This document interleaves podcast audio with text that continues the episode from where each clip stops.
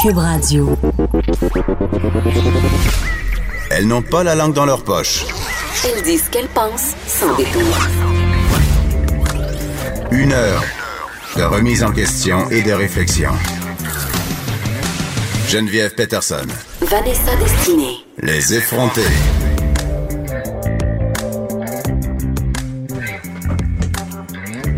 On est en retard.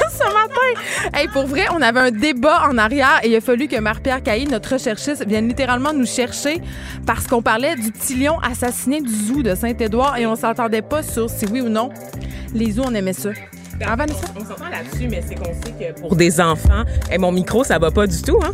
Fait que oui, on sait, matin. on sait que les enfants aiment beaucoup les zoos et moi-même, j'ai j'ai une vague de culpabilité parce que j'aime ça, aller voir les animaux. Je suis pas quelqu'un qui voyage beaucoup, Geneviève, et je sais que c'est la seule C'est pas vrai que tu voyages pas. T'es allé à New York, là, trois semaines. C'est non? pas un voyage. New York, ça compte pas. Est-ce Ben, que voy- New York est un dans- voyage ou non? Dans quel monde aller dans une autre ville, c'est pas considéré comme un voyage? Dans un autre une pays? extension du Canada, littéralement. là. C'est comme, c'est comme Moi, quand je vais à Québec, je considère que je suis en voyage. quand tu sors du plateau, tu considères que t'es en voyage. J'habite pas sur le plateau. Geneviève, tu mythe. me textes frénétiquement quand tu vas à Terrebonne. Je sais. Ouais, c'est Je comme- sais, mais c'est parce que c'est- très exotique. Non, Il y a plein c'est- d'entrepreneurs en C'est construction. pas exotique, tu le vis pas comme ça, tu le vis avec une très grande anxiété, beaucoup d'angoisse généralement dans C'est tes parce que tweets. ça me rappelle mon, euh, mon Saguenay natal. Puis j'ai peur qu'on m'oblige à, à y retourner pour vivre dans une maison pareille, tu sais, dans une espèce de lotissement de banlieue où si t'es un peu sous le soir, tu rentres dans la mauvaise maison. C'est littéralement arrivé Ah ouais, mes moi, je pensais que vous habitiez dans des wigwams. Non, Au a un de mes amis habitait les shops Angus. OK, ça fait maintenant 10 ans. Les shops Angus, c'est un quartier de Montréal qui est bâti euh, euh, dans une ancienne fabrique de trains ou de bateaux. De bateaux. Et ils ont construit des lotissements qui sont vraiment tous, tous, tous pareils. Vanessa, et pour vrai, un soir, mon ami était un peu chaud d'ail et il est rentré dans la mauvaise maison. Ben voyons, Je te jure. Je te jure. Je te jure. Mais on revient au c'est le zoo. début d'un film d'horreur, Je cette affaire-là. Hey, on a plein de bons sujets euh, pour vous aujourd'hui. On est dissipé, mais euh, on a quand même un programme assez chargé. Évidemment, euh, on va avoir. il va être question de ce fameux zoo de Saint-Édouard que je vais rebaptiser le zoo de l'horreur. Aussi, il y a des nouvelles lois qui vont entrer en vigueur très bientôt et ça va être interdit désormais au Canada de garder des baleines, des dauphins et autres cétacés euh, en captivité. Mais avant, euh, hier, Vanessa, j'ai posé une question sur ma page Facebook et j'ai été surprise des réponses et du peu de likes. Puis là, c'est pas parce Ben voyons, mais c'est parce qu'il n'y a plus personne sur Facebook, Geneviève. Ben, Tout le monde est sur Instagram et oui. Snapchat. Oui, je sais, même les vieilles personnes sont sur Instagram puis nous envoient des messages. Hey, nerd! Mais euh, parce qu'il y a un article euh, qui est paru sur le site que j'aime beaucoup, Jezabel, OK? Et C'est un site féministe, pour ceux qui le connaissent pas, mais, mais pas féministe, tu sais, culture pop, tu sais, un peu, un peu girly, un peu fille assumée, un peu je voulais effrontée. pas faire peur à nos auditeurs, non, mais c'est vrai non, que c'est un site un peu effronté. comme nous, il est à notre image. Mais j'aime ça, euh, aller consulter ce site-là parce que le ton est vraiment intéressant. Justement, c'est un peu effronté, un peu baveux, tu l'as dit, Vanessa. Et hier, il y avait un texte qui portait sur Gwyneth Paltrow. Et on connaît ma haine pour Gwyneth. Je- je- J'arrête pas de parler contre ses œufs, euh, qu'est-ce que, euh, qu'elle recommande aux personnes de s'insérer des œufs de jade dans le vagin. tu l'as est- eu tellement que tu finis par l'aimer, elle est contre, ben c'est un peu ça. Elle est contre la, la médecine traditionnelle. Elle, elle propose plein de choses douteuses avec lesquelles je suis pas d'accord. Mais hier, elle est allée d'une sortie sur le fait qu'elle avait choisi de ne pas cohabiter avec son mari, son chum. Euh, Je sais pas si elle est mariée avec, là, mais euh, on sait que c'est l'ancienne blonde de Chris Martin, le chanteur de Coldplay, Gwyneth, et qu'elle a happy uncoupling avec, ce qui Oui, m'a tombé. euh, unconscious. conscious. consciously uncoupling. Oui, c'est ça. C'est Donc, euh, un- une séparation euh, consciente. C'est ça, ils ont, ils ont- ont réussi weird. tout ça. Euh, donc voilà, et là, euh, elle habite justement pas avec son chum. Et moi, ça me, par- ça me parlait parce que, évidemment, j'ai fait ce choix-là de ne pas cohabiter avec mon chum pour plein de raisons. Et je posais, et je disais sur, euh, sur ma page Facebook que selon moi, c'était. euh, puis ça, c'est bien personnel, là, évidemment. euh, Il n'y a pas de recette pour l'amour, mais je disais que pour moi, c'était une bonne façon de préserver la relation amoureuse sur le long terme. Le désir. Mais c'est pas juste ça, c'est que évidemment, euh, nous on a des enfants de précédentes unions, euh, puis on en a cinq. à deux. Donc, C'est ça trop. fait, ça fait beaucoup d'enfants, c'est beaucoup trop. Donc, seulement pour ça, c'était assez pour qu'on décide de pas cohabiter ensemble. Aussi, euh, imposer aux enfants une famille reconstituée, c'est quand même pas rien. C'est Euh, pas ramdam, hein, la vie de tous les c'est jours. ça, puis c'est pas parce que tu t'entends bien avec une personne sur le plan amoureux que tu t'entends bien avec nécessairement sur l'éducation des enfants. Je trouve que ça fait beaucoup de monde impliqué dans l'éducation des enfants là, quand on commence à cohabiter. Je dis pas que ça se peut pas. Ben, c'est surtout que vous aviez une vie avant de vous rencontrer, puis vous avez déjà mis les de. Donc, ça complique la donne. C'est ça. Et le quotidien, euh, tu sais, euh, moi, j'en ai pas de frustration de ramasse tes bas, j'en ai pas de frustration de t'as pas baissé le siège de la toilette. Sérieusement, le siège de la toilette? non, je donne un exemple. Ok, Tu sais, des parce que petits- moi, c'est des, des petites frustrations du quotidien qui sont vraiment, vraiment pas grand-chose pris isolément, mais que si on les additionne à un moment donné, ça peut devenir sérieusement irritant et ça garde un petit, un petit edge. Tu sais, on. Tu- elle, dans l'article de Jésabelle Gouinette, elle dit Moi, je pense qu'il faut pas cohabiter plus que quatre jours par semaine. Tu sais, parce qu'évidemment, ils se voient. Euh, nous, on habite proche. On habite à moins d'une minute de marche. Là. Mhm. Euh, donc, c'est quand même pour moi le meilleur des deux mondes. Et là, j'étais surprise, Vanessa, parce que les commentaires qu'il y avait en dessous de la publication, euh, il y avait beaucoup de personnes qui sont venues me dire, et beaucoup de personnes séparées, entre autres, qui ont réessayé d'habiter avec d'autres personnes, sont venues me dire, moi, j'en suis venue à cette conclusion-là aussi. Maintenant, c'est chacun chez soi et tout le monde s'en porte mieux. Évidemment, là, on évacue toute la question financière de, de cette affaire-là parce que euh, la raison pour laquelle on cohabite souvent, c'est pour sauver des pour, pour sauver de l'argent. Ça coûte cher, tu fais de l'économie d'échelle. Tu sais, payer deux appartements ou deux hypothèques, c'est cher. Dans le marché actuel, euh, particulièrement, moi, je le vois. C'est ça. Donc, C'est- difficile. Mais si on évacue ça, euh, puis qu'on a la chance de pouvoir se le permettre, quand même, euh, c'est ça qu'on me disait que c'était le meilleur des deux mondes et beaucoup de gens avaient choisi ça parce qu'ils étaient déjà propriétaires de leur maison. Ça leur tentait pas de vendre. Ils ont des enfants. Mais il y a des gens qui sont venus me dire, et, et c'est ça, c'est là, c'est ça que j'avais envie de, de parler. Euh, c'est ça le commentaire que j'ai le plus souvent. euh, quand je dis, euh, parce que les gens disent, bon, ben, vous êtes déménagés ensemble, je dis, ben non. Puis là, ils disent, ah, mais vous allez déménager ensemble quand? Mm. Puis là, je dis, bon, on déménagera pas ensemble pour le moment. Tu sais, tant que les enfants vont être petits, c'est quelque chose qui est complètement pas dans l'horizon. Puis les, les gens me regardent avec un regard pe- perplexe, mais ils me croient pas. C'est comme s'ils voulaient me faire avouer, un peu comme quand tu dis que tu veux pas d'enfants. C'est comme s'ils voulaient me faire avouer que dans le fond, c'est ça que je voudrais. Que ça serait mon désir secret. Mais c'est parce qu'il y a tellement de pression sociale, puis les Ben, gens veulent qu'on se conforme. Hein. Il y a comme toujours, on est toujours rebuté par les gens qui choisissent d'aller à contre-courant, tu sais, d'être non conformistes. Ça, ça nous, euh, ça nous remet en question sur nos propres choix de vie. Puis c'est souvent qu'on se rend compte en fait qu'on a suivi un pattern sans jamais Ben, le pose- remettre en on se question. pose pas de questions. On se pose pas de questions. Et on là- se dit, ben c'est comme ça la vie. Moi, je suis en couple. Faut absolument qu'on déménage ensemble. Et là, il y a une dame qui est venue écrire, euh, puis je pense que c'est une pensée qui est assez généralisée. Euh, c'est, elle dit, c'est un bon, euh, c'est un bon exemple de la société me, myself and I dans laquelle Ah, on évolue. Mon Dieu, mon Dieu, mon Dieu. Ben, Bon, bon, c'est quand même ça. Là, t'as peur de l'engagement, Geneviève. Ben, a décidé de, de tout te psychanalyser, puis de tout de C'est quand- déterminer que t'es immature probablement. Ben, de- c'est qu'en fait, les gens qui, qui cohabiteraient pas ensemble, ce seraient des personnes qui seraient égoïstes. égoïste, immature. qui ont peur de l'engagement aussi. Et euh, le commentaire que j'ai souvent, c'est que euh, c'est sous-entendu, bien évidemment, mais c'est qu'on n'a pas une vraie relation. Ben oui, votre couple est pas assez fort. Ouais. C'est ça. Il survivrait pas. on peut euh, pas au avoir de projet commun, on peut pas. Mais alors que tout ça est faux, c'est juste une une, autre façon. C'est une autre façon de, de vivre la vie de couple. Puis c'est pas parce qu'on n'habite pas ensemble qu'on peut pas avoir de projet commun. C'est sûr que c'est pas comme si j'habitais euh, Montréal et lui Trois-Rivières ou Québec. Là, on habite sur la même rue. Et pourtant, moi, je connais c'est des presque couples. une cohabitation. Je connais des couples très solides, surtout plus À vieux, distance. qui sont à distance, effectivement, parce qu'il y en a un qui travaille. Par exemple, j'ai euh, une ex-collègue à moi dont le mari travaille dans le Grand Nord. Ils ont trois enfants ensemble qui sont partis, des enfants adultes.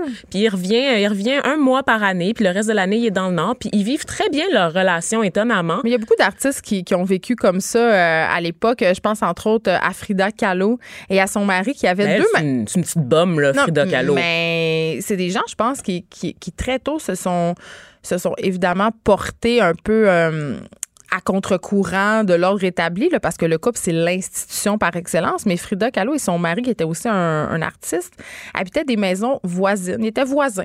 Donc, ils se visitaient de temps en temps. Bon, évidemment, ils étaient quand même polyamoureux. Et là, je vais préciser au passage que c'est pas parce que tu habites ensemble ou pas ensemble que euh, forcément, euh, ça va de soi que si tu habites ensemble, tu es monogame. Si tu habites pas ensemble, tu es Ben oui, c'est polyamoureux. Tu on dirait que les gens pensent que si tu habites pas ensemble, c'est le feu fort. que- Ça veut dire que tu fais des clubs échangistes Ouais. tous les soirs, tu voyons. Donc, Mais- tu ramènes quelqu'un différent à chaque soir en ayant comme une, une petite assise un peu stable. C'est ça, c'est plus facile Ben oui, à, à oui. cacher. Mais, mais voilà, j'avais envie qu'on réfléchisse là-dessus ce matin puis qu'on se pose la question ensemble. Est-ce que vous pensez, euh, puis j'ai envie de vous poser la question sur notre page Facebook des effrontés, est-ce que vous pensez que ne pas cohabiter, non, plutôt, est-ce que vous pensez que le quotidien tue l'amour? Moi, je pense que oui. Moi, Ouais, moi, je personnellement, oui en ce moment, je suis en couple, tu sais, puis ça fait pas longtemps. Puis c'est drôle parce que je vous disais un peu que je regardais là, pour euh, déménager. Puis tout de suite, vous m'avez dit, hey, tu vas-tu Mais déménager? moi, je te l'ai demandé, je Ben dis, pourquoi tu vas pas habiter avec le beau Laurent? Ben, ben, ben non, ben non, parce que j'ai été six ans en couple, euh, avant, sept ans, sept ans en couple avant et j'ai habité six ans avec euh, cette personne-là. C'est beaucoup. Dans la vingtaine, j'ai beaucoup donné. Puis honnêtement, je suis rendue à l'étape où je suis bonne pour habiter toute seule, pour être dans Hey, mes affaires, pour créer, tu sais, être comme laisser Vanessa aller dans le fond, être moi-même, tu sais, être dans mon C'est pas espace. myself and I. C'est Non, pas pas égoïste. Pas Tu du tout. Quand tu t'accordes du temps, t'es une meilleure personne pour l'autre aussi. Puis que quand t'es là, t'es vraiment là. Oui, je pense que le fait d'être seul, parfois, ça nous aide à grandir, ça nous aide à nous épanouir, puis ça C'est nous vrai. aide à mieux savoir ce qu'on veut pour nous-mêmes, donc à mieux connaître euh, nos limites pour l'autre aussi, puis ce qu'on est prêt à lui donner. Je pense que ça, ça force un travail d'introspection On nous a beaucoup vendu la relation de couple fusionnelle, puis ça, ça convient vraiment pas à tout le monde. Puis là, je juge pas les gens qui ont envie de rester ensemble, qui cohabitent, qui sont très heureux, ça se peut. Mais moi, je sais, euh, puis j'aime vraiment profondément mon amoureux. C'est juste que j'ai besoin de, de- du temps toute seule et j'ai besoin aussi de ma bulle avec mes enfants. Ben oui, On- ça veut pas dire qu'on peut pas avoir une bulle commune avec nos enfants respectifs parce qu'on en fait des activités avec nos enfants. On en partage des repas. Encore hier, ils sont venus super à la maison, c'était super, mais quand ils sont repartis à 7h30, là, on était bien, juste moi puis mes enfants. On était dans notre bulle, dans notre famille. Donc, je pense, tu sais, faut réfléchir à ça. La famille se modifie, Euh, le couple aussi se modifie, les formats euh, sont discutés en ce moment. Puis je pense que c'est une très très bonne chose. Mais venez, venez me le, venez nous le dire sur notre page Facebook si vous pensez que le quotidien tue l'amour. Je suis curieuse de vous entendre à ce sujet-là. Je pense vraiment à tous les hommes qui ont des man caves puis qui vont trouver, tu sais, Ben pendant que tu parlais, tu sais, je me Ils dis, vont se mon saouler Dieu, dans leur garage. ils vont se saouler dans leur garage, tu sais, c'est- c'est comme... Au Saguenay, c'est tellement ça, les gars. euh, puis ailleurs aussi, là, je, je parle de, je parle du Saguenay pas pour viser le Saguenay, parce que Oui. c'est ça que je connais, mais combien de gars euh, reçoivent leur chum de gars dans le garage?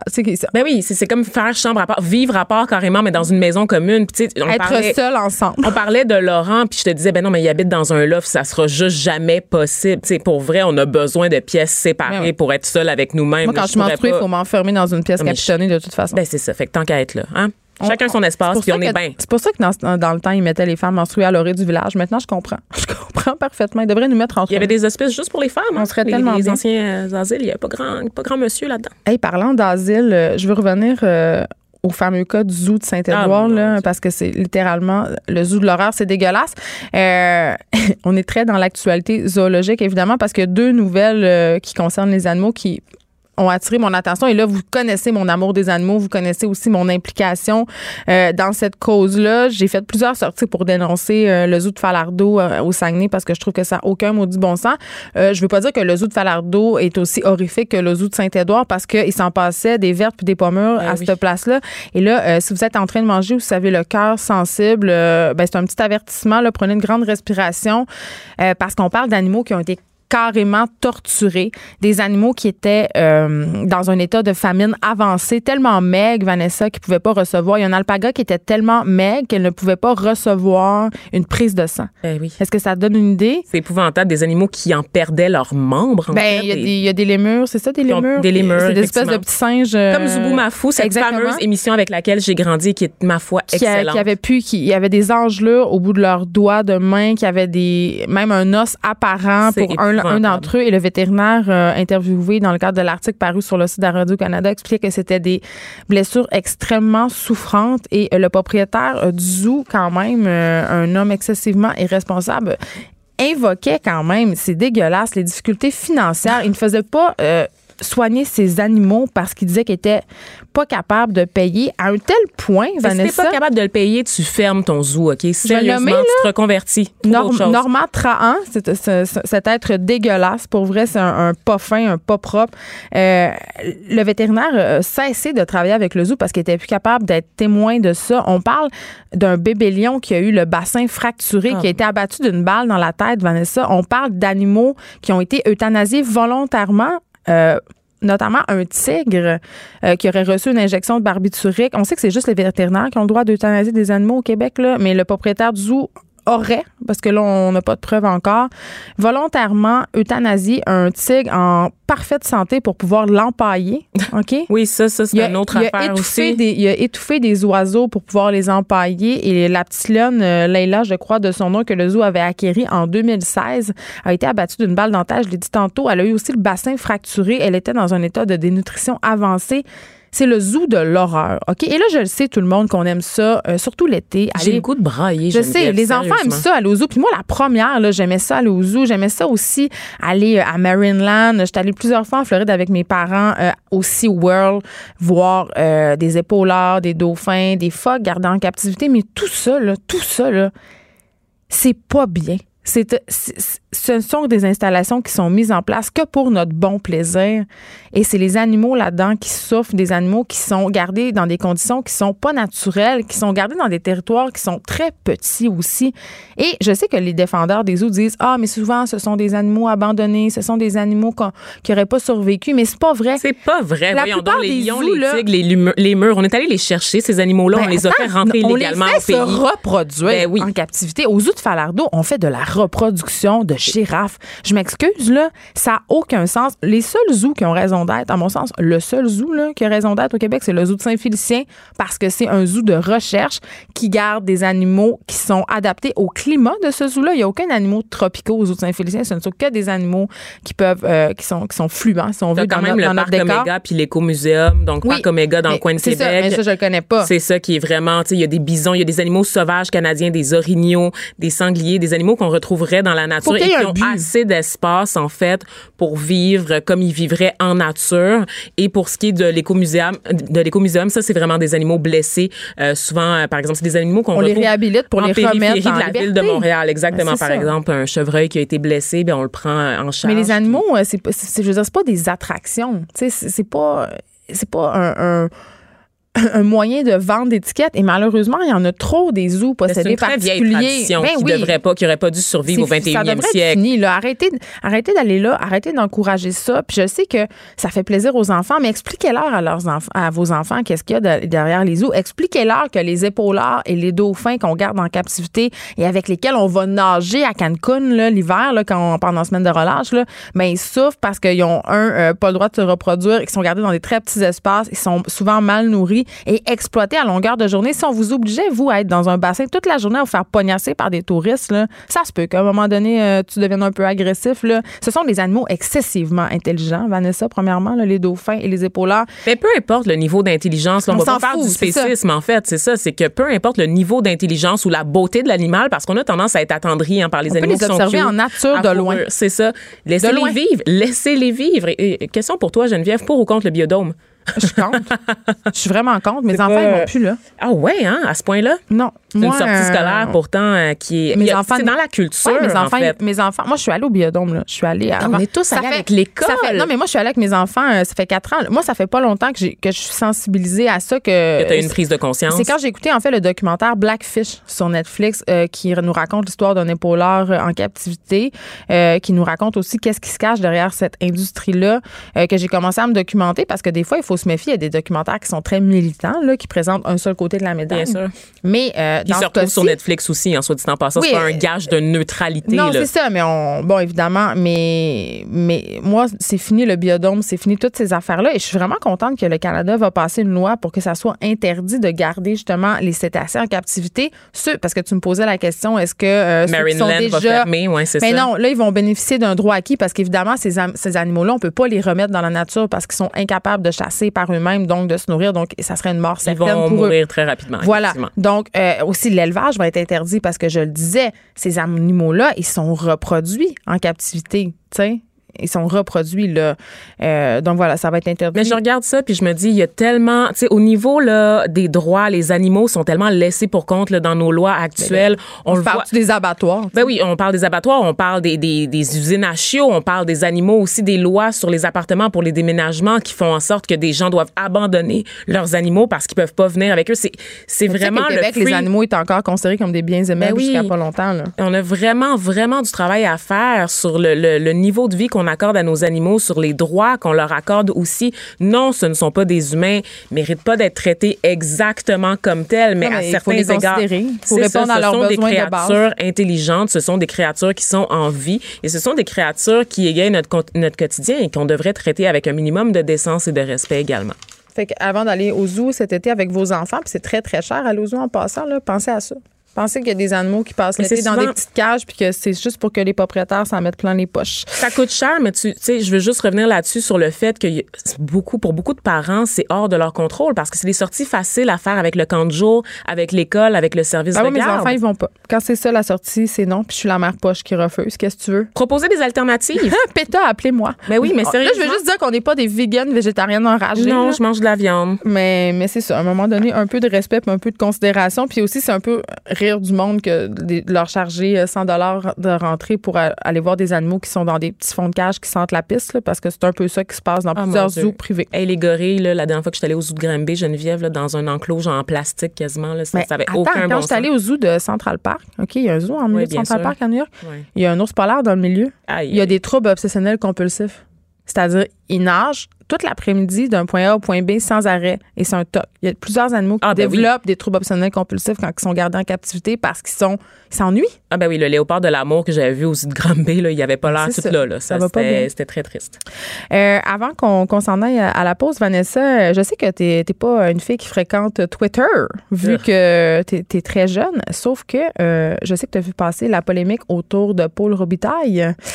J'ai vu passer deux polémiques, en fait. Non, l'autre, on va, on, va, on va se la garder pour après. Mais Paul Robitaille, en fait, c'est cette, si vous la connaissez pas, c'est cette ex-journaliste qui est devenue députée libérale et elle s'est fait photographier en compagnie de quatre jeunes musulmanes qui portaient le voile et aussi des tuniques.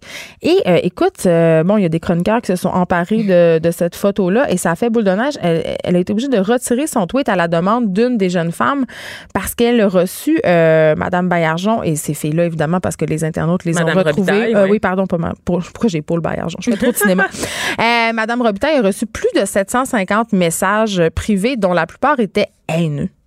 Plus Hey, de non. 750 pour une photo Parce mise que- sur Twitter. Mais ce, que, Aïe, ce qui a choqué les gens, en fait, c'est que Madame euh, Robitaille, on peut la voir, euh, c'est une journée chaude, OK? Et elle porte une camisole euh, à bretelles. euh, Spaghetti ou large? non, c'est Parce que tu sais que les, les, les femmes euh, à camisole spaghetti peuvent pas enseigner à l'Université du Québec en Outaouais? Oui. On parle de Ben, gérer la- la façon... On s'en euh, reparle pas sur la polémique de la eh camisole là là, spaghetti, hein? on sait ce que j'en pense, mais Mhm. fait qu'il y a vraiment une opposition entre la façon euh, dont les, les femmes sont habillées et euh, Madame Robitaille.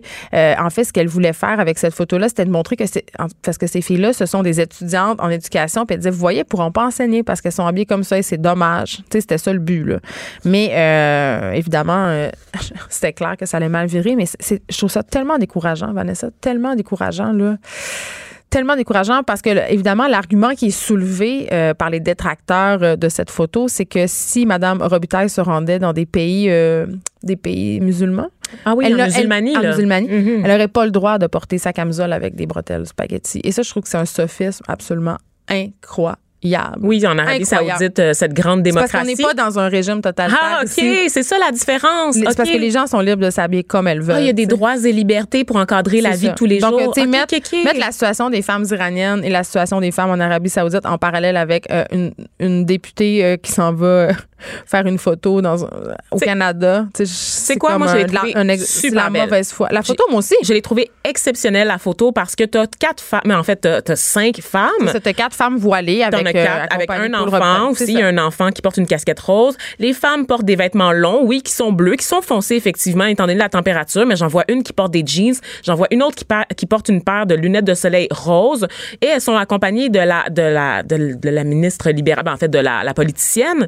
Et moi, je trouve ça beau parce que je me dis, ben, c'est ça le féminisme. c'est ça, le Canada aussi, ça, là. la liberté de choix. C'est des femmes qui font leur propre choix et elles sont capables de vivre ensemble. Elles sont capables de vivre un moment ensemble sans avoir le goût de si s'entretuer. divergences. C'est notre, notre interprétation de la photo qu'on veut donner une charge politique à la photo en prenant des conflits qui viennent d'ailleurs et en les appliquant ici au Canada, alors que ça n'a rien à voir avec notre réalité de vie, avec notre vie au quotidien. C'est le vivre ensemble. On arrive à fonctionner en société en respectant les droits et libertés des individus, Geneviève. J'ai vraiment hâte que les messieurs arrêtent de dire aux madames comment s'habiller. J'ai vraiment hâte. L'actualité vue autrement. Pour comprendre le monde qui vous entoure.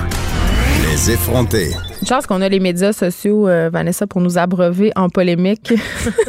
Je m'en passerais, honnêtement, euh, Geneviève. Euh, On fait, on fait beaucoup de bruit pour rien. hein. Il y a quelque chose euh, que les gens comprennent pas, euh, c'est que l'ironie sur les médias, peut-être, les médias sociaux, là, c'est peut-être le pire véhicule pour l'ironie. Le pire. Parce que souvent, les gens comprennent pas le ton ou vont interpréter ça au premier degré parce qu'on, tu sais, quand vous écrivez, on vous entend pas. là. Ben non, c'est ça. Et là, euh, je fais référence, bien évidemment, au. Encore une fois, ça se passe sur Twitter, Vanessa. Euh, ce tweet excessivement euh, controversé de la, préviden- euh, la présidente de la FFQ, qui est de la Fédération des femmes du Québec, Gabrielle Bouchard. Qui réagissait à quelque chose d'autre. Évidemment, elle n'a pas dit ça out of the blue. Là, Vanessa, tu pourras nous en parler, mais son tweet va comme suit. On devrait discuter de la vasectomie obligatoire à 18 ans. C'est sûr que moi, quand je dis ça hors contexte, que je défile mon fil Twitter, je dis et là là. Mais voyons, c'est tellement gros, les amis, que ça peut pas être vrai. Franchement. Mais c'était de l'ironie. La madame est présidente de la Fédération des femmes du Québec. Vous pensez sérieusement qu'elle dirait on devrait vraiment mettre obligatoire la vasectomie Mais tu comprends, mais est-ce que tu conviens avec moi, Vanessa, cependant, que c'est assez maladroit comme stratégie de communication? Je n'aurais pas fait ce tweet-là à sa place, étant donné ses fonctions, mais clairement, il s'agit d'une blague, une mauvaise blague, ben, de toute évidence. Oui, puis tu vois, tu sais, là, ça soulève et, elle réagissait en fait à un courant qui, est, populaire en fait parce que bon, on vous êtes au courant de ce qui se passe aux États-Unis. On en a parlé à l'émission ici, le, des lois qui vont restreindre le, droit, à l'avortement. Et donc évidemment, la Fédération des femmes du Québec s'est positionnée en tant que solidaire des femmes américaines. Et il y a beaucoup de trucs là, sur les réseaux sociaux, sur Facebook, sur Instagram, sur Twitter, pour dénoncer en fait le fait que ça soit genre 25 monsieur euh, dans certains États, par exemple, qui se sont entendus pour restreindre le, le droit à l'avortement. Donc on dit ben si les hommes blancs qui sont euh, dans les parlements de ces différents États aux États-Unis, au nombre de 12, hein, dans le plus euh, récent décompte, 12 États qui vont restreindre le droit à l'avortement, s'ils sont tellement préoccupés par les grossesses non planifiées, non voulues, mais qui, qui misent sur la vasectomie, qu'est-ce que les hommes peuvent faire, eux, pour éviter justement que les femmes avortent? Et c'est là qu'il y a eu des discussions sur les réseaux sociaux sur la, la vasectomie, sur la pilule aussi. On veut, on veut tellement qu'on voit sur le marché une pilule pour les mais hommes. Une femme comme Gabrielle Bouchard qui occupe ces fonctions-là ben, aurait dû savoir ce que ça allait susciter. Et là, euh, la Fédération des femmes Déjà que sa Québec, présidence ne fait pas l'unanimité en, passant. Oui, parce que c'est euh, une trans, on va le dire. C'est une femme trans, ben oui. Euh, mais ça, c'est un autre débat. La Fédération des femmes du Québec a dit hier après-midi que c'était une controverse désirée. J'ai de la misère à croire ça. Désiré? Vraiment. Oui, qui, qui, savait que ça allait faire ça puis que c'était voulu en quelque sorte planifié. Tu sais, ça, ça a été la réplique de la Fédération des femmes du Québec hier. Euh, j'ai de la misère à croire ça que ça avait été planifié, Vanessa, parce que mais je pense qu'elle voulait provoquer. Oui, mais je pense qu'elle d'une très mauvaise façon. Oui, parce que évidemment, ça, c'est le problème. C'est tellement jeter de l'eau moulin pour les masculinistes. tellement. Ça, c'est tellement le problème, je trouve, d'une certaine frange de militants euh, que j'ai déjà dénoncé là, dans, dans un de mes textes sur, les social justice warriors, de penser que tout le monde est au courant de leurs codes sociaux, tout le monde est au courant de leurs référents qu'ils utilisent abondamment. Tu sais, la culture des, des mimes, de ces images satiriques qu'on voit sur Internet, c'est vraiment un outil de communication pour cette quatrième vague-là de féminisme, Geneviève. Et souvent, ils l'échappent. Ils pensent qu'on a les mêmes référents qu'eux, que c'est rendu parce qu'ils sont tellement dans leur bulle idéologique, leur bulle de militants. Ils se comprennent entre eux et ils pensent que le, reste de la population est au même niveau de discussion qu'eux autres. Moi qui est une féministe quand même assez euh, convertie, qui est quand même assez au fait aussi des codes sur les médias sociaux, j'aurais vu ça. Moi, je l'ai pas vu passer hier. J'ai juste vu la polémique, mais j'aurais vu ça passer puis ça m'aurait fait sauter sur ma chaise. J'aurais pas nécessairement très compris alors que Évidemment, j'aurais compris en regardant plus que c'est une blague, mais ça, en tout cas, alors que moi, au niveau communicationnel, c'est raté. J'ai vu le tweet passer et j'ai tout de suite su à quoi ça faisait référence. Beaucoup de vedettes hollywoodiennes ont partagé cette image against abortion, have a vasectomy. Donc, vous êtes contre l'avortement, ayez donc une, une, vasectomie. Et donc, moi, je savais c'était quoi. Mais, l'image, on la voit pas dans les millions d'articles qui ont été écrits à ce sujet-là. C'est surtout que c'est pas tout le monde qui est tout le temps branché sur Internet, qui est à l'affût des dernières tendances puis des, des derniers débats sociaux qui anime l'espèce de classe de social justice warrior américaine et canadienne. C'est vraiment l'endroit, les médias sociaux, pour avoir des débats. Moi, j'en doute de plus en plus. parce qu'il n'y a pas de place pour la nuance. C'est des euh, lieux les, de polémique. Les propos sont mal interprétés. Après ça, c'est monté en, en épingle. C'est le club des mal cités. Là, je, oui, mais c'est de la polarisation. On alimente la, la polarisation entre les individus plutôt que de créer des canaux de discussion. Et c'est ça que je trouve tellement regrettable parce qu'encore une fois, la FFQ fait parler d'elle pour des mauvaises raisons. Encore une fois, on est on est rendu dans les attaques transphobes contre sa présidence. Puis encore une fois, on remet en question l'importance d'avoir un organisme comme ça euh, dans la société québécoise en se disant on ben passe pour des féministes enragés. Eh oui, l'égalité est mm. atteinte. Puis non, elle n'est pas atteinte. On vous en parle régulièrement à l'émission. Il y a encore du travail à faire. Mais ça, ça fait reculer les perceptions. Ça nous fait passer pour ben des féministes frustrés. Puis Gabrielle Bouchard, à mon sens, pense, elle s'est mis le clavier dans la bouche. On aurait ça, si jamais elle nous écoute, ce serait le fun. On aimerait ça l'entendre. Mais elle veut pas, elle, veut, elle, Elle a veut refusé toutes les entrevues. Moi, j'aurais aimé ça. C'est Ça aurait été une bonne tribune. Dommage. C'est ça que je trouve dommage. Si tu fais un y comme ça, puis tu veux, oui, absolument. Mais si tu veux provoquer, il faut que tu assumes. C'est ça le prix de la liberté de- d'expression, et c'est de même pour tous les côtés. Je la sais pas si je suis d'accord avec toi là-dessus, Vanessa. C'est pas parce que tu écris des choses sur les médias sociaux que tu dois venir te justifier dans les C'est médias. la, pros- la présidente d'un organisme, elle a fait ce tweet en tant que présidente d'un organisme. Mais après, tu voulais sortie. Provoquer, tu le dis, que toi-même que tu voulais provoquer, alors tu assumes et tu vas t'expliquer, tu passes au bat. Sinon, tu le fais pas ton tweet. Tu ont désactives quand ton même- compte puis tu disparais. Ils ont quand même nature. eu une réaction publique, la FFQ, hier après-midi, là, de dire qu'ils avaient atteint leur cible parce qu'il y avait des chroniqueurs qui avaient chroniqué. En tout Mais cas, pourquoi c'est quoi? Rendu là que des organismes publics vont troller? Voyons donc, c'est quoi ça? Ben, parce que les gens qui sont. Parce que les gens. Hey, c'est on pas donné à tout le monde. C'est pas, donné à tout le monde d'être gestionnaire de communauté. Puis malheureusement, il y a des gens qui ont accès à- aux médias sociaux qui devraient parfois se taire. Et on sait pas dans quel contexte a été écrit ce tweet-là. Est-ce que Mme Bouchard avait bu un petit verre? On Je pense pas, franchement. Non, je pense pas. Honnêtement, je pense pas juste le qu'elle rebondissait sur euh, la mode cas, des... très maladroit. Très maladroit. Euh, on s'en va complètement ailleurs. On aime ça, vous parler de mode et de beauté. On aime ça rendre ça un peu léger. Euh, on dénonce beaucoup de choses ici, Vanessa, comme les standards de beauté inatteignables. Est-ce que c'est parce qu'on est juste jalouse de ne pas pouvoir les atteindre? Ça, c'est une autre question. Euh, mais écoute, on- pour avoir parlé avec toi, je me suis rendu compte que ma vision de la beauté, puis aussi mes critiques par rapport à les, à l'industrie de la beauté en général, ben je les faisais quand même avec mon billet de femme blanche occidentale. Euh, puis tu sais, j'en ai parlé souvent, j'ai un rapport assez conflictuel avec euh, mon apparence, mais je réalise que je fais partie euh, des privilégiés parce qu'on va pas se voiler la face. Là. À l'échelle mondiale, la beauté qui est célébrée, c'est quand même celle des femmes blanches, minces et grandes. Il faut juste avoir écouté un défilé de Victoria's Secret pour s'en rendre compte. là. D'ailleurs, à, l'endroit où ils me font les ongles, ils, passent sans cesse les vieux défilés de Victoria's Secret, puis c'est pas une bonne chose. Ah, pour vrai, moi, c'est des téléréalités Ça me tente vietnamiennes un vraiment peu, euh, pas. un peu douteuses. Je veux pas voir les mannequins de Victoria's Secret jamais. Je veux pas les voir. Hmm, très complexant, effectivement. Ben, on s'en passerait, on s'en passerait. Mais euh, pour en revenir euh, au sujet de ma chronique, je pense que je l'ai déjà dit à l'émission. Faites le test. Tapez euh, beauté ou beauty dans Google Je le fais, Images. je le fais par Fais-le, maintenant. C'est ça, en direct. Là. Hey, la, la télé, différemment. La télé, la radio, différente. OK. Regardez les résultats. Non, t'es sur Maps, là, Geneviève. Va Non, sur non, Images. C'était toi. Et donc, l'écrasante majorité des photos, et là, on peut le constater nous-mêmes. On va aller dans Images puis sortir de. Ah, c'est des femmes blanches caucasiennes. Voilà, donc Des des, femmes bleus, des- blanches, des cheveux brunes ou blondes aux yeux bleus. Et pour vous, euh, Pas chers- beaucoup de vieilles aussi, hein? évidemment, parce qu'on a un culte de la Ah, jeunesse. Il y a une noire euh, à la page 5. Ouais. Ou une asiatique aussi. Ouh là là, Mm. on rentre dans un terrain euh, exotique.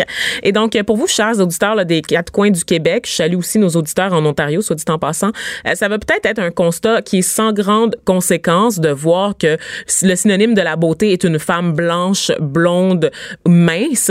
Mais pour des filles comme moi, c'est un constat que j'ai fait euh, déjà il y a belle lurette et qui a miné une partie quand même de mon adolescence, euh, Geneviève, parce que derrière cette recherche-là sur Google, ben, se cache la réalité quand même d'une culture Mais dominante. là, je dois dire quelque chose. Je dois avouer quelque chose. J'ai tapé beauté en premier, puis après, Ouais. j'ai tapé beauty dans Google Images. Et quand même, très proche dans les résultats, on a Rihanna et Kim Kardashian. Sais pourquoi? Fait que les choses sont en train peut-être un peu, parce que Non. d'évoluer. Non, non, j'ai fait la recherche aussi. Tu sais pourquoi Beauty te donne Rihanna? Parce que sa marque s'appelle Fenty Beauty. Ah, c'est ça. Puis sa marque cartonne en ce moment parce qu'elle elle offre Sa marque de cosmétiques. sa marque de cosmétiques offre tellement de nuances de fond de teint. C'est un phénomène mondial, en fait, et ça a forcé d'autres marques, des géants, qui ont ignoré pendant longtemps des marchés euh, de femmes de, de couleurs plus basanées, à, à offrir aussi une sélection de palettes de couleurs plus diversifiées. Donc, le phénomène Rihanna dans la mode là, et dans, la, la- Bon, dans les même évolue, Non, c'est vraiment pas ça.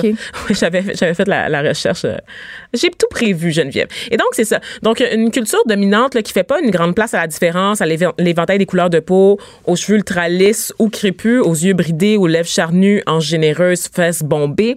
C'est dans les films, c'est dans les plateaux de télévision, Geneviève même dans la littérature puis dans la peinture, l'idéal de blancheur qui va s'imposer de génération là, en génération à des femmes de couleur. Puis même quand on décide en fait de célébrer les femmes plus foncées, on reste quand même dans des teintes à peine plus foncées que le teint olive, là, celui des méditerranéennes. Euh, donc on vient à aspirer à ça quand on est une femme noire, quand on est une femme indienne par D'avoir la exemple, peau pâle? d'avoir la peau pâle pour être plus belle. Et je, je veux juste te parler de ce phénomène aussi. Frissons. que la plupart des vedettes noires aux États-Unis sont excessivement pâles? Attends, elles ils ont qu'il y a eu des le scandale? caucasi- caucasiens. Attends, il y a eu le scandale autour de, de la retouche photo de Beyoncé. Puis Oui. Oprah aussi, ils se font blanchir par Photoshop. Là. Ils ont un teint beaucoup plus foncé en vrai.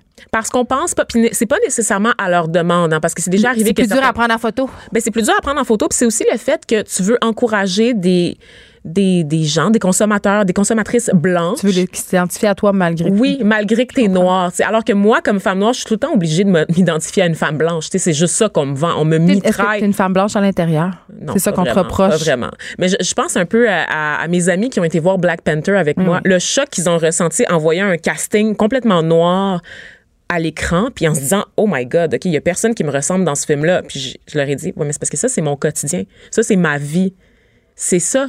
C'est ça quand la culture dominante ne met en scène que des personnes blanches, que des personnes, une majorité qui est pas une majorité dans le monde en soit dit en passant, parce qu'on sait qu'il y a plus de personnes brunes que de personnes blanches sur la planète.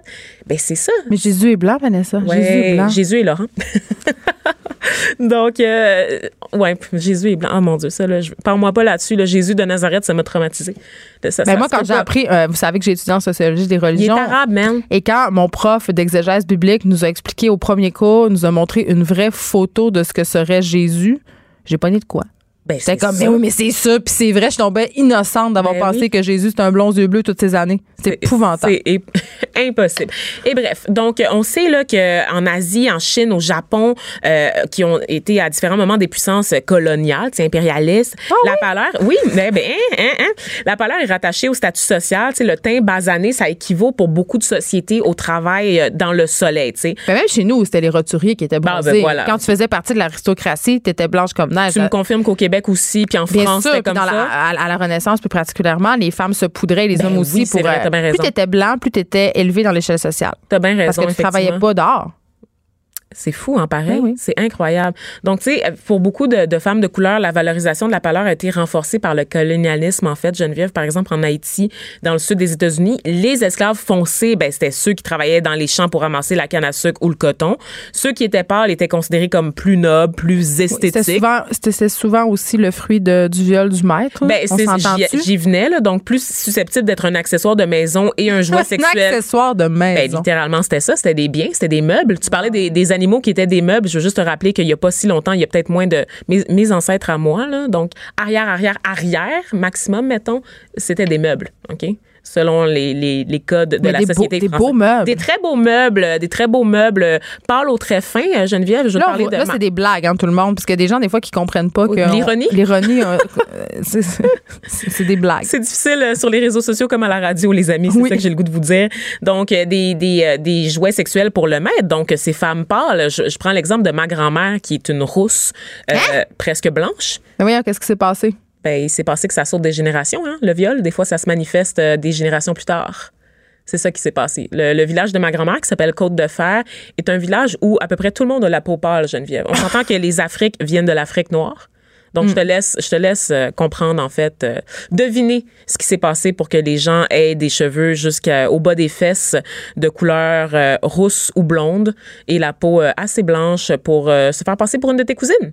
Je te laisse, je te laisse deviner qu'est-ce qui s'est passé. Donc, malaise, hein? Euh, donc, ces enfants, euh, on, on créait, en fait, on parlait justement d'accouplement, mais c'est un peu ça. C'est que les, les mulâtres entre eux se reproduisaient entre eux pour ne pas perdre le statut social qui venait Parce avec que le t'étais fait mieux traité. étaient mieux traités. Donc, on laissait les Noirs, en fait, entre eux, parce que c'était considéré comme le sang le plus impur dans la, la- l'échelle sociale. Donc, euh, ça, c'était quelque chose qui était valable en- dans les Antilles, en Amérique latine, aux États-Unis et en Inde. Et là, parenthèse sur moi, justement, je te parlais de ma grand-mère. Moi, je suis noire pâle aux traits relativement fins. J'ai pas le nez euh, patate, un peu écrasé. Mes cheveux sont pas si crépus que ça. Puis là, je parle pas de la perruque que je parle en ce moment. Je parle en Non, général. on va en reparler de ta perruque, mais ce sera pas aujourd'hui. Ça va être vendredi, Geneviève. Les gens pensent tout le temps que j'ai un, j'ai un parent qui est blanc. Mais moi, je pensais ça quand je t'ai rencontré. Ah oui, hein, Ah ouais. c'est ça. Mais non, il y a un mot, en fait, en créole pour me décrire. Ça s'appelle grimelle. OK? Grimelle, c'est une femme pâle qui Ça est rime avec Rimmel, hein, la compagnie de cosmétiques. oui, c'est ça. dis. Ben, tout est dans tout, Geneviève. Mm. C'est une femme, une femme pâle qui est pas mulâtre de sang. L'équivalent masculin, c'est grimaud. Et en plus, Geneviève, j'ai ce qu'on appelle les cheveux soie, qui sont les cheveux lisses, ondulés, donc des bons cheveux, hein, dans, en créole, gérables, contrairement à ceux des autres noirs qui ont des têtes crottes ou des têtes caca, littéralement des têtes de merde. C'est ça que ça fait Wow. le colonialisme. J'adore ça. Tête crotte. Ça, c'est pour désigner les gens qui ont les cheveux crépus Ben non. dans mon pays d'origine. Ben écoute donc. Ouais, OK. très, très crépus, parce que c'est ça. Je fais juste me taire parce que je me sens coupable comme historiquement. T'as pas, t'as pas à payer pour euh, les horreurs euh, de tes ancêtres, mais, euh, mais juste le reconnaître, juste savoir que ça s'est passé comme ça, ça, c'est, c'est un, un pas vers la Si j'étais- réconciliation. Si j'étais Justin Trudeau en ce moment, je pleurerais sûrement. Je, je comprends. Est-ce que je peux parler du mot génocide qu'on peut appliquer aux esclaves? Non, j'en pas- parlerai non, pas. là, on va continuer On va, on parce va continuer. on voulait parler de beauté. Là, on est Oui, loin, ben en fait, c'est ça. Pourquoi je vous parle de ça? Parce que j'ai vu passer une nouvelle vraiment qui m'a replongée dans tout ça, Geneviève, qui m'a fendu le cœur. Un concours de beauté en Inde pour le Miss Inde, en fait. Il y a 30 finalistes qui correspondent aux 30 régions là, du pays. Les 30 femmes, là, les 30, Geneviève, OK, sont presque blanches, OK? Tu m'as montré la photo hier sur Facebook. Il y en a une un peu foncée. Une, bon. une, un petit peu foncée. Mais pas tant, là. tu sais, C'est comme si toi, tu revenais de là. C'est Non, foncé moi, comme quand toi je qui reviens de de Jamaïque. Je suis rouge. Bon, OK. Mais on, on se comprend que ça Ouais. n'a juste pas d'allure. Toi, là, Geneviève, tu as été en Inde. Là. Ben, c'est ça, je voulais te parler. Ils étaient quelle couleur, les gens que tu as vus en Inde? était très foncé, mais j'ai une, j'ai une bonne anecdote. Euh, J'étais dans un hôtel à Mumbai et euh, il y avait un spa dans cet hôtel-là. Et euh, la personne qui me faisait mon traitement était fascinée par la blancheur de ma peau Hmm. et m'a demandé qu'est-ce que je faisais pour la rendre aussi blanche. Ben, évidemment. Et là, j'étais là rien parce qu'elle elle m'expliquait qu'elle se mettait des crèmes parce que elle, justement, c'était un- une, indienne du, Punjab. Mhm. Donc, elle était foncée et elle se mettait des. Puis dans ces crèmes-là, là, c'est- il y, a- il y a comme. euh, c'est du bleach pour la peau. Là. Ben oui. C'est pas très bon. là. C'est une industrie qui est, qui est estimée Florissant. à 400 millions de dollars. ok, Les crèmes 2012. éclaircissantes? Les crèmes, les crèmes éclaircissantes. Tout le monde veut ressembler à une vedette de Bollywood. Avez-vous remarqué que les Oui. vedettes de Ils se font Bollywood... aussi débrider les yeux euh, en Asie. Puis même les vedettes de Bo- Bollywood, ils subissent des- beaucoup de rhinoplastie pour Ben oui. rendre leur nez plus cocassien. tu Et, ce que l'Organisation mondiale de la santé nous dit sur ces crèmes-là, c'est que, ben, évidemment, ça passe de la simple irritation au diabète, en il y a- passant il y a par l'insuffisance rénale, voire le cancer, Geneviève. Et ces, ces crèmes-là sont en vente partout à Montréal, en soit dit en passant. Moi, quand je vais m'acheter... Ben non. Mais comment ça passe, les tests de Santé Canada? Ah, ça fait juste passer doigt dans des conteneurs à côté de la côte. J'ai quelque chose, quelque chose qui ressemble à ça. Je te dirais, quand moi, je vais au magasin de perruques, là, y a Quand un- moi, je vais au magasin de perruques. de perruques Cette pour mes est cheveux. incroyable. Incroyable. Il y a un rayon, là, il y a des rangées entières consacrées aux crèmes, aux lotions, aux savons blanchissants, en fait. Tous plus louches les uns que les autres, là, vraiment, là, comme tu comprends rien de la liste d'ingrédients, c'est écrit en- dans une langue que tu connais pas. La boîte est un peu, genre, un peu pétée, tu sais. c'est- l'Inde, c'est le plus grand consommateur de crème Ben, dans le plus monde. grands- un des plus grands dans le monde, certainement. Puis je veux dire, c'est pas, c'est pas juste sur l'Inde. Là. Je parle de moi aussi. Quand j'étais jeune, là, mon père qui est plus foncé que moi, là, il me disait de me couvrir quand je jouais au soleil pour pas brunir. Pour pas brunir, Geneviève, OK? À 30 degrés passés, là, à jouer dans la ruelle, si je revenais bronzée, OK? Parce que oui, je bronze, les amis. C'est pour ça que je vous dis Je que n'osais je pas mets- poser la question, j'étais je excessivement bronze, mal à l'aise. On peut avoir des coups de soleil, puis je mets de la crème solaire tous les jours pour prévenir le vieillissement cutané. Oui, oui. Donc, les, les cheveux décolorés hein, par le soleil, parce que ça m'arrive aussi. Mon père, là, il capotait. Genre, il me disait, là, là, là, tu vas aller dans le bain, là, puis tu vas frotter fort, fort ton visage, puis tes bras, là. Mon père, il voulait que je m'exfolie la peau pour faire passer mon bronzage plus rapidement Mais ça se peut pas. comme dans une espèce de peur que ça devienne permanent, je te jure. Je voulais, il voulait pas. Je devais, l'été, là, puis tu, tu vois, je mets, je mets encore, par réflexe, je mets encore souvent des, des vêtements très longs, Geneviève. C'est vraiment, là, j'ai été conditionnée à penser comme ça, que le fait d'être foncé, c'est associé à quelque chose de laid, c'est associé aussi à un statut social inférieur, oui, oui. parce qu'en Haïti, évidemment, sans grandes études, avec la peau pâle que j'ai en ce moment, je pourrais me trouver un petit mari facilement, là, tu sais, pour m'entretenir. Puis c'est c'est ça qui s'est passé avec, d'ailleurs, une de mes arrières euh, grand-tantes, qui est la femme euh, du dictateur du, du Vali, je veux juste le dire, qui est la femme de Papi. Elle, elle vient de dropper ça. Oui, je viens juste de dropper ça. T'as des liens avec petit- le dictateur. Ouais, OK. c'est ça. Mais je, je trouve ça particulièrement préoccupant parce que, évidemment, euh, dans mon billet de femme blanche, j'avais l'impression, Vanessa, et là, tu viens de nous apprendre que je me trompais, que les choses étaient tranquillement en train de changer parce que, notamment aux États-Unis, euh, il y a beaucoup de modèles de beauté qui sont des femmes latinas, qui sont des femmes noires. Et, tu sais, on parlait souvent d'Ariana Grande qui se, qui se latinisait, même si c'était d'origine italienne. Donc, j'avais l'impression que ça changeait un peu nos standards de beauté. Mais je réalise que dans les hautes sphères de la beauté, comme les concours, par exemple, c'est encore l'idéal de la femme blanche qui l'emporte. Un regard féminin sur l'actualité. Des opinions différentes. De 9 à 10, les effrontés. Euh, je suis avec Geneviève Comartin. Bonjour Geneviève. Bonjour Geneviève. La raison euh, pour laquelle on, on se voit aujourd'hui, euh, il faut dire aux auditeurs qu'on s'est rencontrés, nous deux, euh, en 2017. Tu m'avais écrit sur Facebook parce que tu voulais me raconter l'histoire de ta mère, euh, Francine Bissonnette, qui malheureusement a été assassinée par son futur ex-conjoint parce qu'elle était en processus de séparation quand c'est arrivé ce drame-là. Raconte-nous qu'est-ce qui s'est passé? Oui, en fait, euh, ça faisait euh, plusieurs années déjà que ma mère était avec ce monsieur-là, puis ça se passait pas bien. En fait, ça a commencé à mal se passer quand ils ont emménagé ensemble. Euh, ma mère s'est rendue compte qu'il était de plus en plus contrôlant. C'est-à-dire? C'était de plus en plus difficile pour moi de voir ma mère sans sa présence. Donc, il était, il la, il la monopolisait beaucoup. Euh, il appelait tout le temps, elle était plus vraiment libre de faire ce qu'elle voulait finalement. Euh, puis elle n'était pas heureuse là-dedans. Là, euh. Parce que ta mère, tu m'en as parlé, c'était une femme excessivement sociale, c'était une femme qui aimait magasiner, qui avait des amis, qui avait des amis de gars. Mais là, tout ça, c'était plus possible. Non, c'est ça. Ma mère avait un meilleur ami qu'elle avait depuis plusieurs années, qu'elle a dû arrêter de voir à ce moment-là. Puis ben, c'est une femme qui est super sociable, elle a des amis, elle aime euh, magasiner, sortir, s'entraîner plusieurs fois par semaine. Euh, donc, il a fallu, euh, il a fallu qu'elle tienne son bout sur certaines choses, mais c'était pas sans avoir des crises. parce que ça allait aussi. coupable, par exemple. Parce que ça allait aussi loin que l'empêcher, par exemple, d'avoir des amitiés Facebook masculines. Oui, à un moment donné, il a fallu qu'elle enlève carrément tous ses amis masculins de Facebook. Puis de ces amis-là, il y avait des amis à moi. Donc, euh, ils n'ont pas un lien particulier avec ma mère, mais ils la connaissent parce qu'on on, s'est vu, c'était des amis du bureau à moi, là.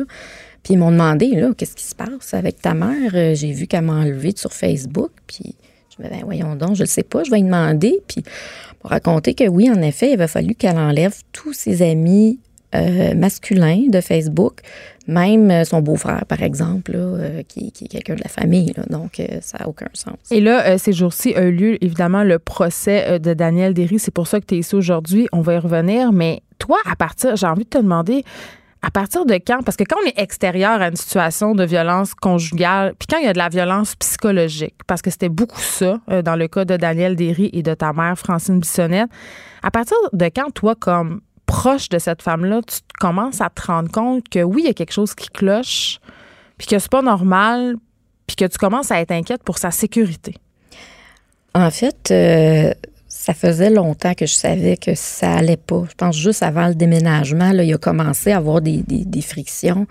Puis ma mère, elle m'en parlait. Elle était très, très consciente euh, de ce qui se passait mais elle restait dans la situation quand même. Et puis moi, ben, c'est quelque chose que j'ai grandi avec. C'est quelque chose que j'ai toujours connu. Donc, on, vit dans, on vit dans des situations comme ça qui n'ont pas de sens, où on se fait manquer de respect, mais on reste quand même. Euh, moi, j'ai grandi dans ça. C'est-à-dire, ma mère vivait avec mon père, il y avait des situations dysfonctionnelles. Fait qu'elle avait un pattern un peu d'homme contrôlant, ta mère. Exactement. OK. Puis moi, j'ai grandi avec ce pattern-là, puis je l'ai reproduit aussi plus tard avec d'autres hommes. Donc oui, je le sais qu'il y a quelque chose qui marche pas, mais c'est comme si à quelque part, il y a une certaine normalité dans ça pour nous parce que c'est dans ça qu'on vit au jour le jour. Donc, fait qu'elle a euh, banalisé ça un peu, elle pensait qu'elle pourrait le changer? Oui, penser qu'elle pouvait le changer ou que peut-être à quelque part, euh, c'est de sa faute, peut-être que ça fait quelque chose différemment ça va mieux aller parce qu'évidemment, un homme violent ou contrôlant, c'est toujours de la faute de la victime. C'est parce que la victime s'habille trop sexy, c'est parce qu'elle sort trop, euh, c'est parce qu'elle reste pas assez à la maison, c'est pas assez une bonne femme. Ben oui, parce que là, je te demandais à quel moment ça a dérapé, à quel moment toi, tu t'es dit, oh my God, il se passe quelque chose, puis je suis inquiète. Euh, tu m'avais dit qu'on s'était rencontrés en 2017, qu'à un certain moment, il n'obligeait même à fermer les rideaux de la maison pour pas que les hommes qui passent dans la rue puissent l'apercevoir. Ça allait loin, là. Oui, oui, oui, absolument, absolument. Donc, euh, c'est, ça revenait toujours que c'était sa faute à elle. Euh, Mais toi, elle qui était essayais-tu d'y parler, de lui dire Maman, sors-toi de ça, viens chez nous? Ah oui, oui, je l'ai, je l'ai fait à plusieurs reprises. Puis, à un moment donné, elle m'a dit, elle m'a dit non, non, non, non, écoute, euh, cet homme-là, ça n'a pas de bon sens, comment, comment qui, qui, qui est écœurant. Moi, il va falloir que je fasse quelque chose pour qu'il soit puni, il va falloir que je porte plainte, puis il faut que je trouve comment le faire, mais, mais je vais le trouver, puis, puis je partirai pas de là tant que je l'aurai pas fait. Donc, elle est en processus un peu de sortir. Euh, elle, voulait, mais c'était, c'était difficile pour elle de vraiment prendre le pas. Puis moi, quand elle m'a dit ça, j'ai eu des frissons dans le dos parce que je le savais que ça se passerait pas bien pour elle. Euh, J'aurais préféré, même si on dit que c'est pas la chose à faire, là, que- qu'elle laisse tomber tout ça, qu'elle porte pas plainte à rien, là, puis qu'elle fasse juste s'en aller, puis vivre sa vie. Mais elle voulait pas m'écouter. Qu'est-ce qui s'est passé le soir du 5 juin 2016? Euh, en fait, ça s'est passé dans la nuit du Du 4 4. du 4 au 5. C'est pas clair, en fait, ce qui s'est passé parce que la seule version qu'on a, c'est la sienne. Euh, donc, c'est pas, c'est, c'est pas clair. Moi, j'ai parlé à ma mère, par contre, la soirée du 3 juin, le vendredi soir. Avant qu'elle soit assassinée. Avant. Euh, cette semaine-là, ça avait super mal été euh, entre les deux. Euh, il lui avait fait des menaces de mort, là, de la laisser sur le bord du chemin, puis de frapper sa tête et tout ça. Donc, ça allait pas bien. Là. Ma mère était très, très stressée quand elle m'a téléphoné. Puis cette fois-là, elle m'a dit Écoute, là, je suis vraiment tannée. Euh, je vais partir, puis là, je vais être célibataire pour longtemps. Là. J'aimerais ça qu'on regarde pour une maison euh, où est-ce qu'on habiterait les deux ensemble. Puis elle me disait, je vais m'occuper euh, du jardin, je vais m'occuper de la piscine. Mais ça s'est pas passé comme ça. Ben non, ça s'est pas passé comme ça. Mais moi, quand elle m'a dit ça, je, je me suis sentie euh, soulagée parce que je me suis dit, enfin, tu sais, euh, elle va être tranquille, on va être ensemble, je vais m'en occuper, elle va être bien, elle n'aura pas besoin de chercher quoi que ce soit ailleurs, ça va bien aller. Fait que moi, j'ai eu l'impression qu'elle voulait se séparer à ce moment-là, Hmm. puis que c'était sérieux. Mais malheureusement, elle n'a pas eu le temps de le faire parce Non, que. Daniel Derry en a décidé autrement. Il l'a étranglé. Oui. Et c'est terrible. Toi, euh, tu l'as appris euh, au téléphone, je crois. C'est un peu bizarre comment tu l'as appris. C'était pas tout à fait clair à ce moment-là pour toi. Euh, et là, évidemment, vous avez dû attendre très, très longtemps afin qu'elle ait eu son procès. Et tu t'es adressé à lui, Daniel Derry, pendant euh, le procès. Puis je t'ai trouvé forte. Pourquoi? Qu'est-ce que tu as décidé de lui dire? En fait, euh, j'ai tout raconté comment je me comment je me sentais, qu'est-ce que j'ai vécu avec ma mère pendant toutes ces années-là parce que moi je l'ai vécu aussi à travers elle toute cette violence là. Donc euh, c'est ça que j'ai raconté. Puis j'ai aussi j'ai aussi dit que pour nous les victimes, c'est une sentence à vie. Puis que lui, sa sentence, parce que là, lui été accusé d'un meurtre au deuxième degré, c'est devenu troisième degré. Il pourrait sortir en 2021, Geneviève Constantin. Oui, Ça il peut bon demander de sortir en 2021. J'en reviens pas. Je l'ai même pas dit à ma fille encore parce que je ne sais pas comment il dit ça. Elle, elle a peur parce qu'évidemment, ce monsieur-là, pendant qu'il était avec Elle ma mère, il nous a fait des menaces de mort. Puis ça, la police le sait. Euh, Je veux dire, le système de justice le sait, mais il ne semble pas en, en tenir compte. Et tu le poursuis au civil? Oui, ce- cette poursuite-là a été terminée il n'y a pas longtemps. En fait, là, ça a été réglé euh, en dehors des, des tribunaux. Tu Donc, demandais dédommagement pour euh, aller récupérer ses meubles et tout ça parce qu'il ne donnait pas accès à la maison. Ça a été difficile, même au funérailles, d'avoir des vêtements pour elle. Il voulait pas te laisser Sa famille, euh, à Daniel Derry, voulait pas te laisser rentrer. Oui, c'est ça. Au début, j'ai pu rentrer quelques fois pour aller récupérer ses vêtements pour la- les funérailles, mais bon, il fallait que je me dépêche. Il était toujours pressé. Puis déjà, moi, juste rentrer dans la maison, c'était horrible. Donc, il a fallu faire ça euh, à la va-vite. Euh, alors, moi, j'ai dû engager des procédures judiciaires pour être capable de récupérer tous ses biens puis les faire entreposer. Ça n'a aucun sens. Et cet homme pourra peut-être sortir en 2021. Il ne nous reste pas beaucoup de temps, Geneviève Comartin, mais euh, qu'est-ce que tu aurais envie de dire aux personnes qui ont, sous cette impression qu'un de leurs proches qui est victime de violence conjugale? On- Est-ce qu'on peut faire quelque chose? C'est sûr que c'est difficile parce qu'on peut pas les forcer. On peut pas les forcer à sortir. Par contre, euh, même si c'est très difficile de les entendre toujours raconter sans partir, il faut toujours rester là. Il faut toujours leur, leur rappeler qu'on est là, qu'on les supporte. Puis si jamais quelque chose se passe, on va être présent. Puis peut-être parler avec eux aussi d'un plan si jamais euh, ils, ils Il faut sentent leur vite. Oui, si jamais il faut sortir vite. Qu'est-ce qu'ils qu'est-ce qu'ils doivent faire? Est-ce qu'ils peuvent euh, venir chez vous? Euh, qui appeler?